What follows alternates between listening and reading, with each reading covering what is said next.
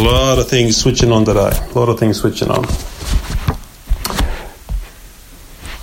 Okay, let me uh, share with you a short story. Um, uh, I went on a trip to uh, Tajikistan a few years ago, and I had to land in the Dubai airport for the very first time. Never been to the Dubai airport before. Uh, very privileged to be there, of course. Uh, it's a big airport. It's a really, really big airport. I got out of the plane and I sort of walked out and I thought, whoa, where the heck do I go next? This like is just stuff, people going everywhere, and I know some of you probably been through it before and think of nothing. But I got there, I felt lost, I couldn't find where I had to go. Actually, I felt really weak. I felt a bit powerless. I felt, what the heck is going on? And I thought to myself, and maybe you might think like this too what's it feel like when you're out of control? What's it feel like when you're helpless or you feel helpless? What does that feel like? It's not a good feeling, is it? It's not a good feeling at all. I've heard people say that when I'm helpless or out of control, I just long to be saved. I just long to be rescued. I just long for someone who's able to come in and take control of the situation where I feel so helpless and so powerless and so weak. We're going to think about that today as uh, we go into the Bible and uh, look at a passage. And this passage is, in Daniel chapter 4. So if you've got your Bibles, uh, please head there. And uh, we are going to read from chapter 4 and verses 34 through 37. So Let's go there and let's do that now. Verses 34 through 37. At the end of the days, I, Nebuchadnezzar, lifted my eyes to heaven, and my reason returned to me, and I blessed the Most High, and praised and honoured him who lives forever. For his dominion is an everlasting dominion, and his kingdom endures from generation to generation. All the inhabitants of the earth are accounted as nothing and he does according to his will among the host of heaven and among the inhabitants of the earth. And none can stay his hand or say to him, What have you done? My kingdom and my majesty and splendour return to me. Sorry, back to 36. At the same time, my reason returned to me, for the glory of my kingdom, my majesty and splendour returned to me. My counselors and my lords sought me, and I was established in my kingdom, and still more greatness was added to me. Now I, Nebuchadnezzar, praise and extol and honour the King of heaven, for all his works are right, and his ways are just, and those who walk in pride, he is able to humble. Let's pray, guys. Uh, Father, we just thank you again that we can come today and uh, just be surrounded uh, together, uh, surrounded by your word. In your word now, Lord. Father, thank you for the precious truth, the precious gift that your word is now. And I ask, Holy Spirit, please, as we consider the sovereignty of God, this massive, massive statement, this massive truth, this massive foundational principle about God, please guide us into a deeper understanding about this and let it produce in our hearts faith let it produce in our hearts worship. Let it produce in our hearts comfort and security as we rest in God. This we now ask and pray in Jesus' name. Amen. Okay, probably over the last few weeks you've heard a fair amount of commentary also along the lines of what is God doing here? What is God doing in this virus? What on earth is He up to? Like, God, why don't you rescue us from this virus right now? Now, I've heard this coming from people who are followers of Jesus, and this has also come from people who aren't followers of Jesus. There's a sense there where there's a cry out to God. And these questions have kept coming God, what are you doing in this virus? God, why don't you stop this virus right now? God, are you able to stop this virus? Are you waiting for something, for us to do something before you'll stop it, God? Or is there something as it were holding you back from working here? God, what's happening in all this? And you see, all of those questions uh, cause us to look at the very foundations of who God is. And these questions, then, as we might have them in our hearts or our minds, will become a determining factor on our faith what we believe about God and who He is. These questions will actually begin to have a, as it were, a sway of how we think about God. And this, in turn, as we think about this idea of who God is, uh, will contribute to either calming our fears or allowing our fears to ramp up out of control to extreme levels. If we don't get this right about God, actually our fear will increase. And this is a real time outcome now of the, of the uh, circumstances we're in with the COVID 19 virus. Uh, fear is rising to extreme levels. You've only got to get onto social media or watch the news, and you see the fear is everywhere. And this fear, as it were, stems from uh, being out of control or feeling powerless in the current situ- situation that we find ourselves in. We feel like we can't do anything. This everything's outside of our control, and we can't feel like we're able to put any sort of power into the situation that we're in. Uh, this is this is the, particularly the reason why I chose this passage here from Daniel chapter four. Uh, it's here where we see a vivid picture of God's sovereignty, of God's rule and reign over the earth, over the universe, for that aspect.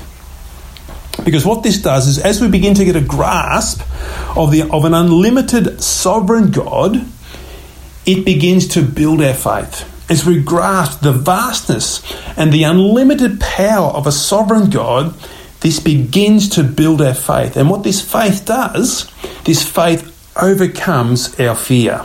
This faith helps us to step through our fear and overcome those fears.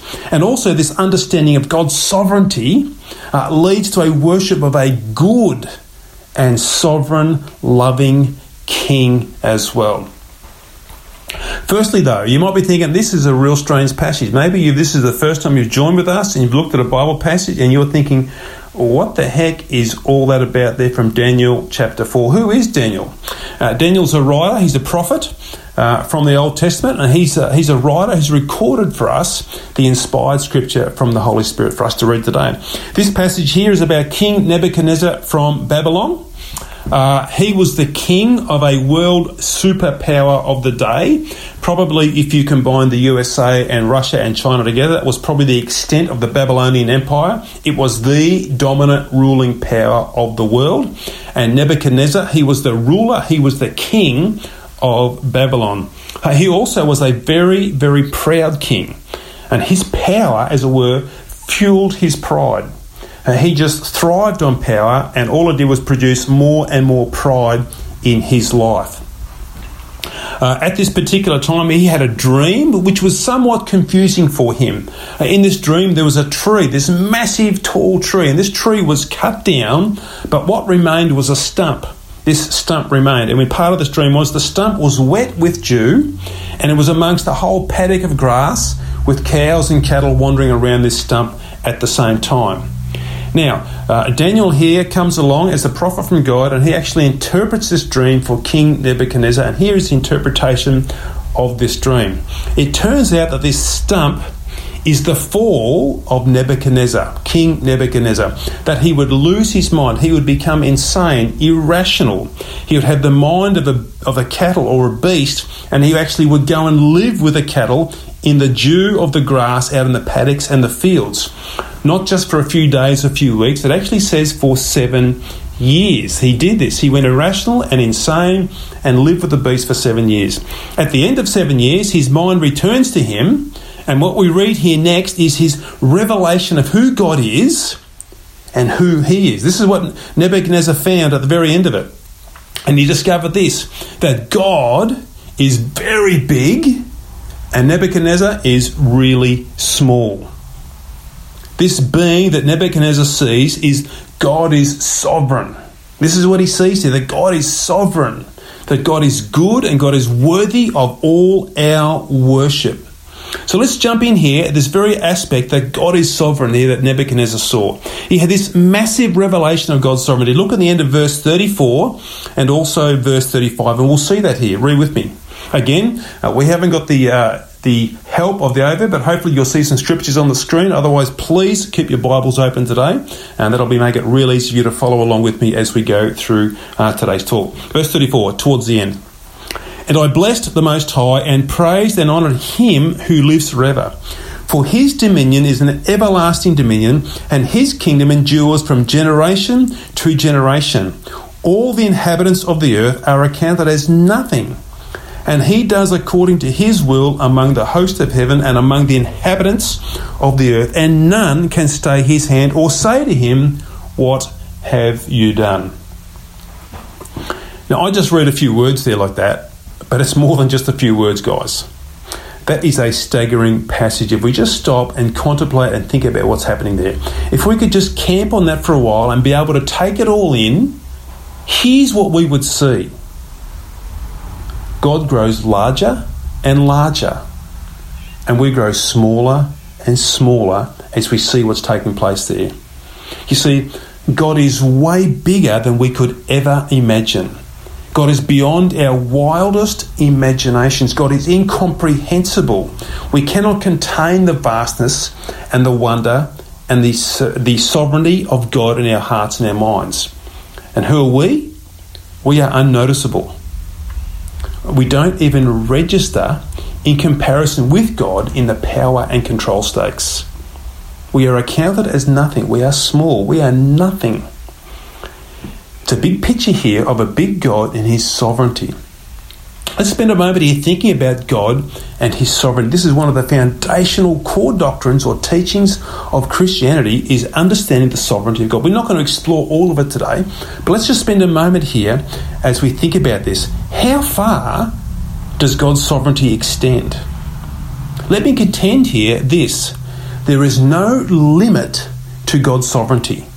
There is no limit to God's powers over this world whatsoever.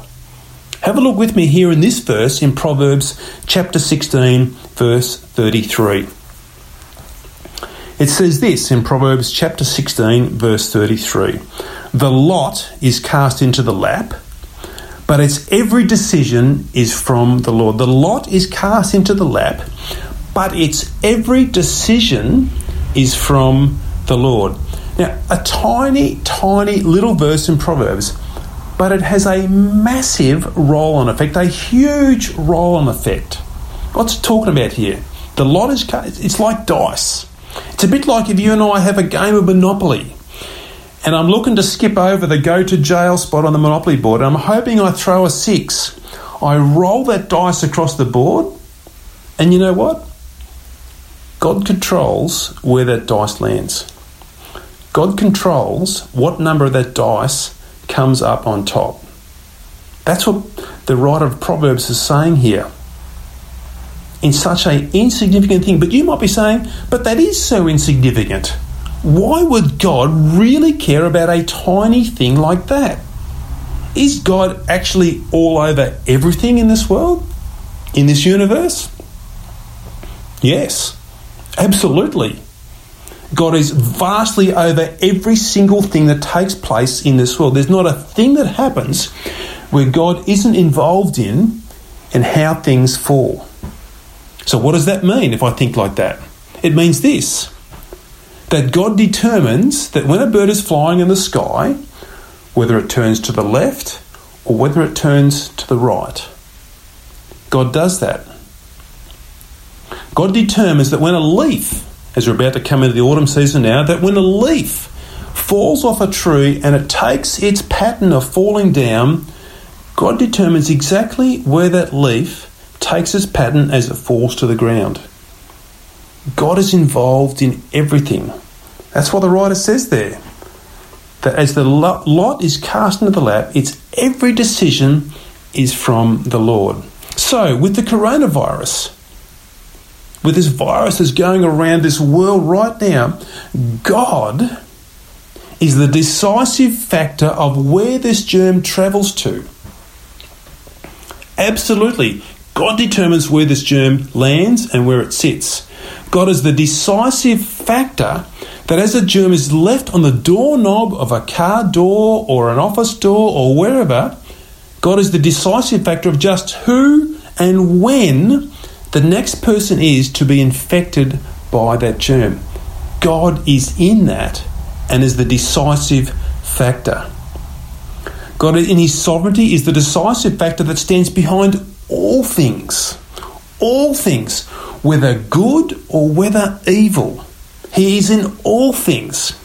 Now, this isn't saying that God is evil absolutely God. Absolutely not. God is not evil. There's not a trace of evil in God whatsoever. But it is saying that God is the decisive factor in his permitting of evil to take place, permitting it to take place or allowing it to take place. That is, that God ultimately, is the ultimate uh, factor here, that makes the final decree of who, what, where, and when, even with the coronavirus. That is God's extent here in that. Look at this other scripture here with me from 2 Samuel uh, chapter 24 verse 15 and see what uh, he says here. 2 Samuel chapter 24 verse 15. It says this. So the Lord sent a pestilence on Israel from the morning until the appointed time. And there died of the people from Dan to Beersheba 70,000 men. Now you might be saying, is that for real? Is that is that really in the Bible? Did I just read that correctly? Absolutely, that's what it says in 2 Samuel chapter 24, verse 15. King David had sinned at that time against God, and part of God's judgment at that time was that God would allow a pestilence, a plague, a virus, it could be anything that God had decreed, to come upon Israel. And as we read there, 70,000 people died. God sovereignly allowed this to happen. God was the decisive factor in seeing that take place. Now, just let me share with you as I, as I speak about this today, as you hear this now in your lounge room or your living room, there sits in with, within me, as it were, like a lump in my throat. There's like a, a heaviness and a weightiness upon me as I talk about this subject. I don't want to make any wrong misrepresentations about God whatsoever. It's with absolute reverence that today I talk about the Lord in His sovereignty because I want to bow down before Him and just say that I am nothing in your presence, Lord, and you are sovereign above all things. I want to accurately portray who He is.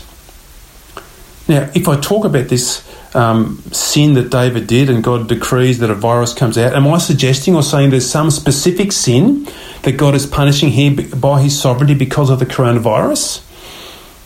No, not specifically at all am I going to say that. But also not forgetting in all that God does, there is a sense of judgment in all that he does. This world doesn't deserve to go on in the eyes of a pure and holy God. He is very gracious in allowing this world to, to move on. So there is a sense of judgment in all that he does. But I'm not saying it specifically here about the coronavirus. I'm just saying God is sovereign in all these things. Now, as we think about sovereignty here, some people may protest and say, I reckon it's Satan. I reckon it's Satan who's leading the charge here in this dreaded virus. I reckon it's him. Now, if you're tuning in for the first time, you're thinking, whoa, you Satan, what are you talking about here? Well, we absolutely believe in the Bible there's an evil influence pervading its way around this world. And some may think, oh, it's Satan, he's doing all this. Satan's the one who's killing everybody with this coronavirus. And it's not God at all. And we've got to stand against Satan, against all of his hordes. We've got to push back against Satan. He's the one who's responsible for all this. Is that really true? Is that really true? If that is the case, are we saying that Satan is somehow driving this virus and God is somewhat prevented from stopping it? Is Satan pushing it on and God sort of prevented from stopping this virus? Think about that for a moment. Think about that for a moment. Are we saying then, if that's the case, that there are some areas that God isn't sovereign in? And he doesn't hold all power because Satan's doing something that God doesn't want him to do. Is that what we're saying? And if, he, if we say that, is, is God sort of standing there, as it were, helpless, perhaps with his hands tied behind his back, wishing it wasn't happening, but in some respects, he's powerless to do anything about that? He's, I wish it wouldn't go there. Oh, it's gone there. Is that what we're saying? If Satan's driving this? And that God somehow is sitting back and he's not able to do anything about this at all? Can you imagine if that's the case? Can you really imagine if that was the case? That's a scary thought, isn't it? That's a really scary thought. That somehow evil, holds sway or holds power that God cannot touch. It's a very scary thought. What does our text say? Look again in verse 35.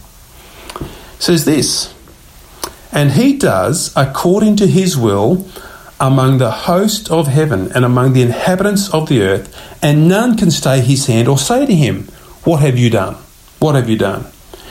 God does his will among the host of heaven. In other words, amongst the heavenly beings, whether they be angelic or whether they be demonic or evil. There is no opposition to God. Absolutely no opposition to God whatsoever. So, no. Satan holds no power anywhere in this universe over God. Satan may be milking this virus for all it's worth, for all the death and the destruction and mayhem that he can cause through it. Maybe he's doing that. But if that's the case, he does so on a leash. And having us who holds the leash? God holds the leash, and he determines just how far Satan goes and doesn't go. He holds all power, including over Satan. Now, this introduces another element of God's sovereignty, which is really difficult for us as well as we think about this. In God's sovereignty, there's a whole mountain of mystery, a whole mountain of mystery that comes with it, things we just don't understand. Take this, for instance. Why does God allow a tsunami to roll into a gathered church on a Sunday morning, Boxing Day 2004, which sweeps the whole congregation away to their death? Or think about this why does God allow an evil dictator who causes death, suffering, and mayhem to go on for decades after decades after decades? Why does God allow that evil dictator to live into his 90s a full life? Why do seemingly good people die tragically? And why is it that evil is permitted to go on and to prosper? What are the answers to those questions? I can't answer those questions. Nobody can answer those questions. You see, you and I can't see into the mind of a sovereign God as he carries out his perfect. We just can't see into that. We don't know what his purposes or plans are. We don't know what he's bringing about. We can't see into those things. There's a mystery that we can't see. This is in the mind of God that we cannot get vision into his mind. Sometimes, though, maybe after the event, we may get a glimpse into his divine will. Take, for instance, Jim Elliot, a young American missionary back in the 1950s with four other young guys really committed to the gospel to go into Central America and reach some unreached tribes there.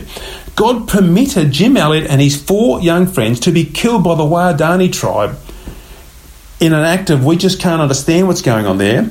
But this then proved to be a real opening of an amazing work of the gospel that could be carried on into that people group. It was through the death of those young men with Jim Elliot that some others could come in and God did an amazing work of the gospel in that tribe. Sometimes after the end, we may get a glimpse, but very often we don't. We don't understand God's purposes and His decrees in some times. So then, who the coronavirus infects or doesn't infect will somewhat be a mystery to us, or the complete purposes that God is doing uh, this for will be a mystery for us. But we can rest in this fact God is sovereign, and He rules and He reigns in all things without fail. Now, if we just left it there about sovereignty, God's sovereignty, this could be a bit unnerving for us. If we just sort of held it there and said, well, that's it, that's all we know. Because we could ask this question how do we know that He's a good God and that He does the right thing? Or is this king, God, a really good king?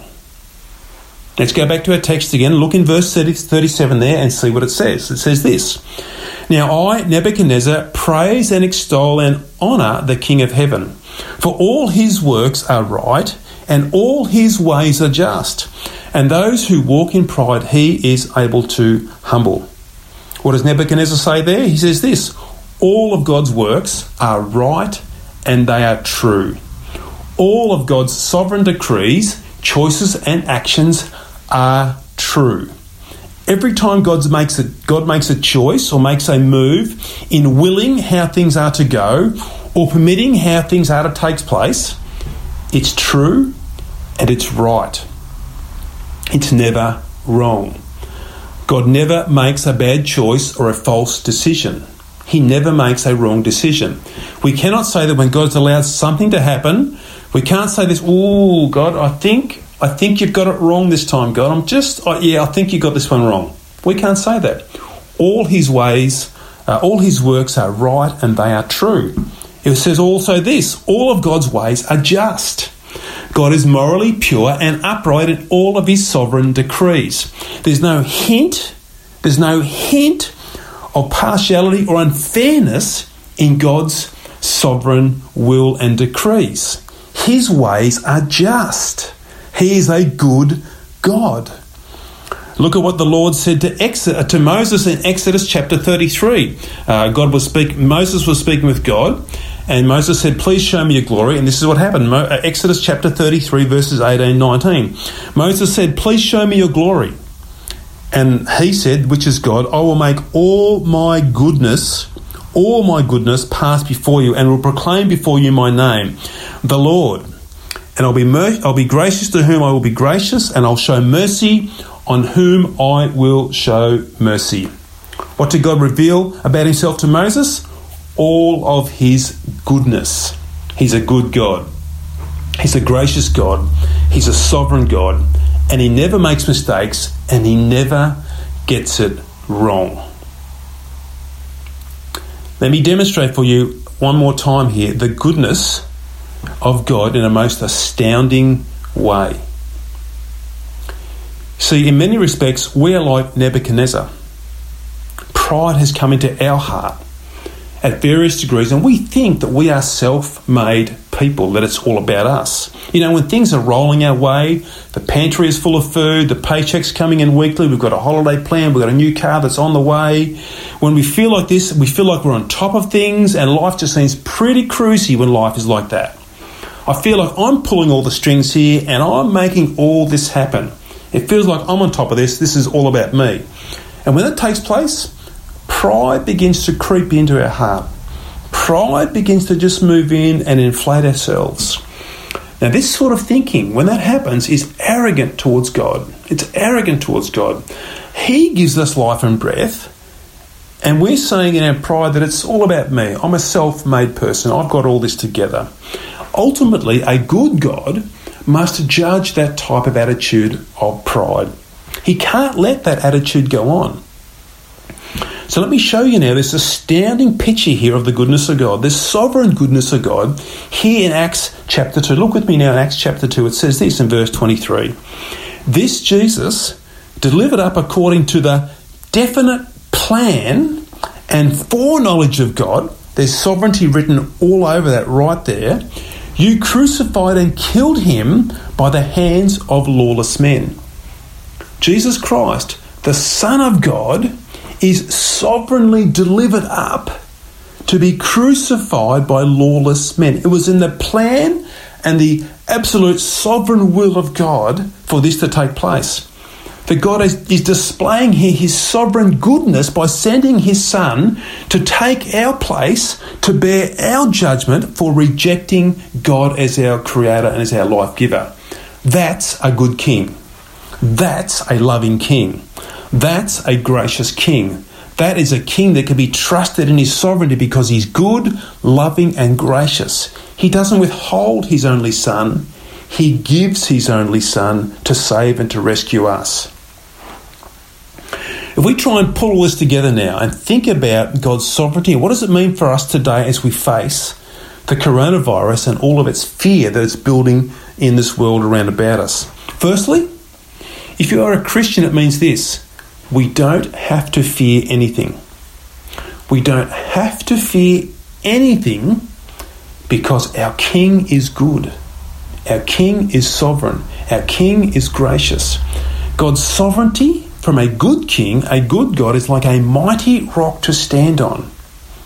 But we are safe, we are secure, we are confident in the sovereign God who's demonstrated his goodness by sending his son to rescue us, we don't have to fear anything. And in fact, in fact, as we ultimately grasp this growing picture of the sovereignty of God, it will do the same for us as it did for Nebuchadnezzar when he came back to his mind and his senses. Nebuchadnezzar was led to worship God. Look in verse 37 again there, you'll see words like praise, extolled, and honoured. His heart overflowed in worship now for a good God, for a good sovereign. His heart was bursting with worship, for this is the God that he had seen. This is the God now that he had known in his life real time. Secondly, if you're not a follower of Jesus today, and if that's you, we are so glad you've tuned in. We love to have people come to Exchange who do not know Jesus, maybe visiting for the first time. We want everybody to be part of us.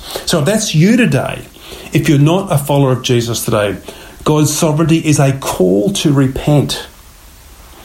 It's a call to change your heart and mind about how you see and think about God. That's what it is. It's a call today.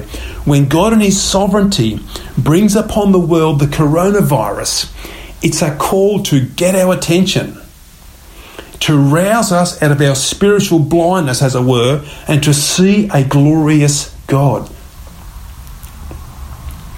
Uh, C.S. Lewis makes this remarkable quote about pain and suffering.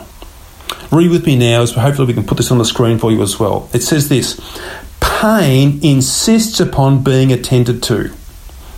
God whispers to us in our pleasures, speaks in our consciences, but shouts in our pains. It is his megaphone to, a, to rouse a deaf world.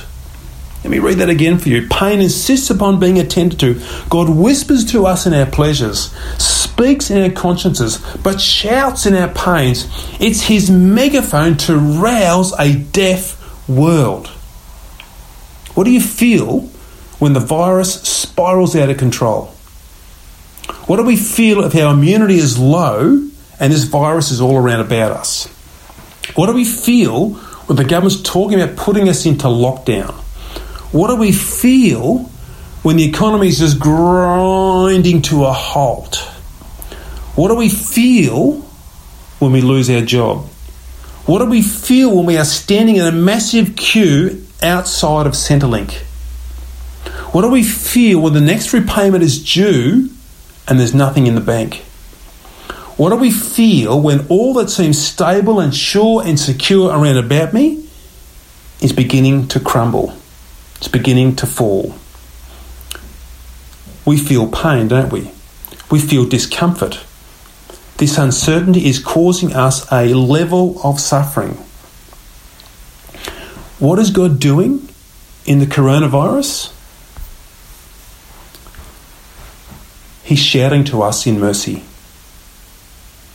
He's holding up a megaphone and he's calling out to us loudly to a world that is deafened to God by all the spiritual blindness that has blinded us for all these years. God is holding up his megaphone and he is bursting through with a clarity of voice that he wants us to hear. What is God saying? This is what God is saying. He's saying this in John 3:16. For God so loved the world that he gave his only begotten Son, that whoever would believe in him will not perish, but have eternal life. This is what God is saying to us. It's a call to repent. It's a call to change our heart and change our mind the way we think about God. God's saying, Look what I have sovereignly done. Look at what I've done for you. I've given you my son so that you could be saved. He's using this virus to wake us up, sovereignly, as it were, rouse us from this deafening sleep that we've been in. And he's saying this Will you accept my son today? Friend, can I urge you? Can I really urge you? Consider the gospel. Consider God's voice, as it were, coming through the coronavirus. He's saying, I've given you my son. change your heart, change your mind, come to me and receive forgiveness and mercy so that you can be set free from the bondage of this world and come into a living and loving relationship of joyful grace in Jesus Christ. I urge you, please, do that today. Let's pray. Father, I thank you and I praise you now that we can uh, spend this time together gathered around you. And I ask, Lord, please stir our hearts, open our hearts today uh, to see the call that you are giving to us through the coronavirus. It's a call of grace, it's a call of mercy. Lord, you are exposing all of the false things we've built our world upon. It's filling our hearts with fear. But you are breaking through that fear and uncertainty today, and you are breaking through with a call of the gospel. I pray, Lord, please let that gospel call be loud and clear, and let people respond today with God, forgive me. I have sinned against you. Please take me as a son and as a daughter and adopt me into your family so that I would know your forgiveness and your grace. Lord, let the doctrine, let the teaching of your sovereignty build a strong foundation for us to stand on, to rest in, to be secured by, that no matter what storms of life we go through, we have a rock in Christ Jesus that we can stand on. Lord, I commit that to you now, and I ask it and pray it in Jesus' name. Amen. Again, guys, if you have any questions today, or you'd love to, or you'd like to contact me, I would love to hear from you. Please uh, drop me a line on email, todd at exchangechurch.org.au, or if you've sat with a friend today, uh, they'll pass on my contact details, and I would love to catch up with you. Uh, thank you once again for joining with us, and uh, we pray you have a, a blessed rest of the week. Thank you.